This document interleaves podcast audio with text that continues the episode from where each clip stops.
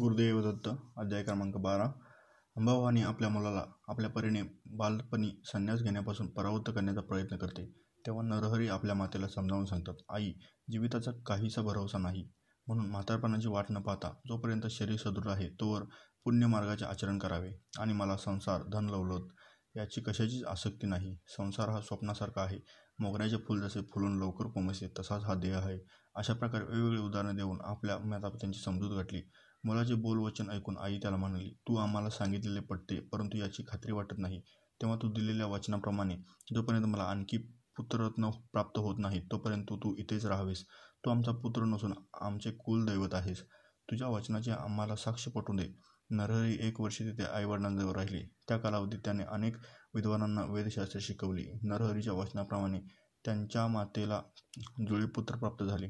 ते तीन महिन्याचे झाल्यावर नरहरीने आपल्या मातापित्यांचा निरोप घेण्याचे ठरवले. निरोप घेत समयी साक्षात दत्तात्रेय स्वरूपात त्यांना दर्शन दिले आणि पुन्हा तीस वर्षांनी मी आपल्या भेटीस येईन असे सांगितले. तसेच या जन्मात तुम्हाला आणखी दोन पुत्र व कन्या प्राप्त होईल असे सांगितले. असे अभिवचन देऊन नरहरी तेथून लगेच निघाले. पुढे ते काशी क्षेत्रात गेले. तेथे कृष्ण सरस्वती नावाच्या वयोवृद्ध संन्यासी यतीने संन्यास धर्माचे पुनरुज्जीवन करून लोकोद्धार करण्यासाठी त्यांना संन्यास घेण्यास आग्रह केला. तेव्हा नरहरीने कृष्ण सरस्वतींचा अधिकार ज्येष्ठता लक्षात घेऊन त्यांच्याकडून संन्यास ग्रहण केला. तेव्हापासून नरहरी नृसिंह सरस्वती या नावाने ओळखले जाऊ लागले. नृसिंह सरस्वती यांच्या प्रभावाने अनेक लोक त्यांचे शिष्य झाले. माधव सरस्वती हा त्यांचा प्रिय शिष्य होता. गुरुदेव दत्त.